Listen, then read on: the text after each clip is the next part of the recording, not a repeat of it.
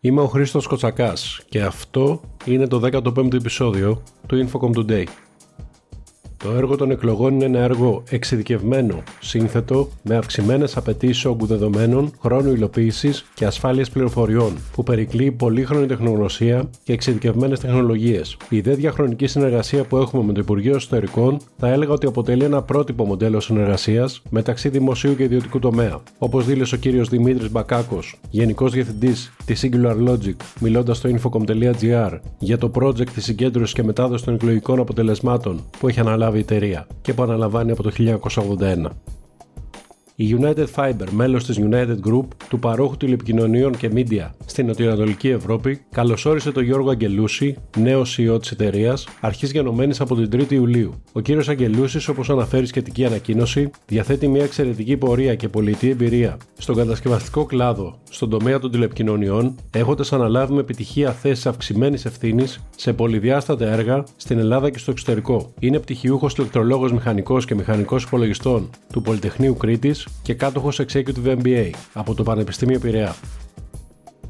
Σε τροχιά υλοποίηση κατά το ίμιση εισήλθε το ΣΔΙΤ για το ευρυζωνικό δίκτυο σε λευκές περιοχές της περιφέρειας, με την υπογραφή της σύμβασης που αφορά στις 3 από τις 7 συνολικά γεωγραφικές περιοχές από τον Υπηρεσιακό Υπουργό Ψηφιακής Διακυβέρνησης Σοκράτη Κάτσικα και το Γενικό Διευθυντή Στρατηγικής Μετασχηματισμού και Παρόχων του ομίλου ΟΤΕ Γιάννη Κωνσταντινίδη. Το Ultra Fast Broadband UFBB είναι έργο συνολικού προπολογισμού 884 εκατομμυρίων ευρώ, συμπεριλαμβανομένου ΦΠΑ, με χρηματοδότηση από ευρωπαϊκούς πόρους ύψους 249 εκατομμυρίων ευρώ. Εκρεμεί αντίστοιχη διαδικασία για τα τέσσερα τμήματα του έργου, για τα οποία ανάδοχος είναι η κοινοπραξία Τέρνα Ενεργειακή Grid Telecoms. Η τεχνητή νοημοσύνη αποτελεί απειλή για την ανθρωπότητα στα ίδια επίπεδα με τον πυρηνικό πόλεμο, όπως προειδοποίησε ο Γενικός Γραμματέας του ΟΗΕ, Αντώνιο Γκουτιέρε.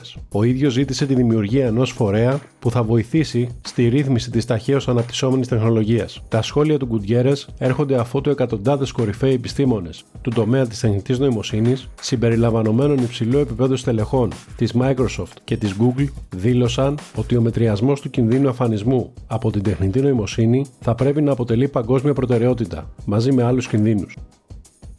Οι τηλεπικοινωνιακές ρυθμιστικές αρχές από όλο τον κόσμο συμφώνησαν σε νέες κατευθυντήριες γραμμές για ένα χωρίς αποκλεισμούς και βιώσιμο ψηφιακό μέλλον για όλους. Οι νέες πολιτικές υιοθετήθηκαν κατά τη διάρκεια συνεδρίου της ITU που πραγματοποιήθηκε στο Sharm el Sheikh της Αιγύπτου και ορίζουν ρυθμιστικά και οικονομικά κίνητρα για την τόνωση της ανάπτυξης ψηφιακών υποδομών. Οι νέες οδηγίες εντοπίζουν κίνητρα που μπορούν να χρησιμοποιηθούν για την επέκταση της συνδεσιμότητας και την υποστήριξη της πρόσβασης, της υιοθέτησης και της χρήσης των τηλεπικοινωνιακών δικτύων. Προσδιορίζουν επίσης νέες καινοτόμες πρωτοποριακές διατομεακές ψηφιακές πολιτικές και ρυθμιστικές αρχές που βασίζονται σε τεκμήρια για την υποστήριξη ενός βιώσιμου ψηφιακού μέλλοντος για όλους τους ανθρώπους παντού.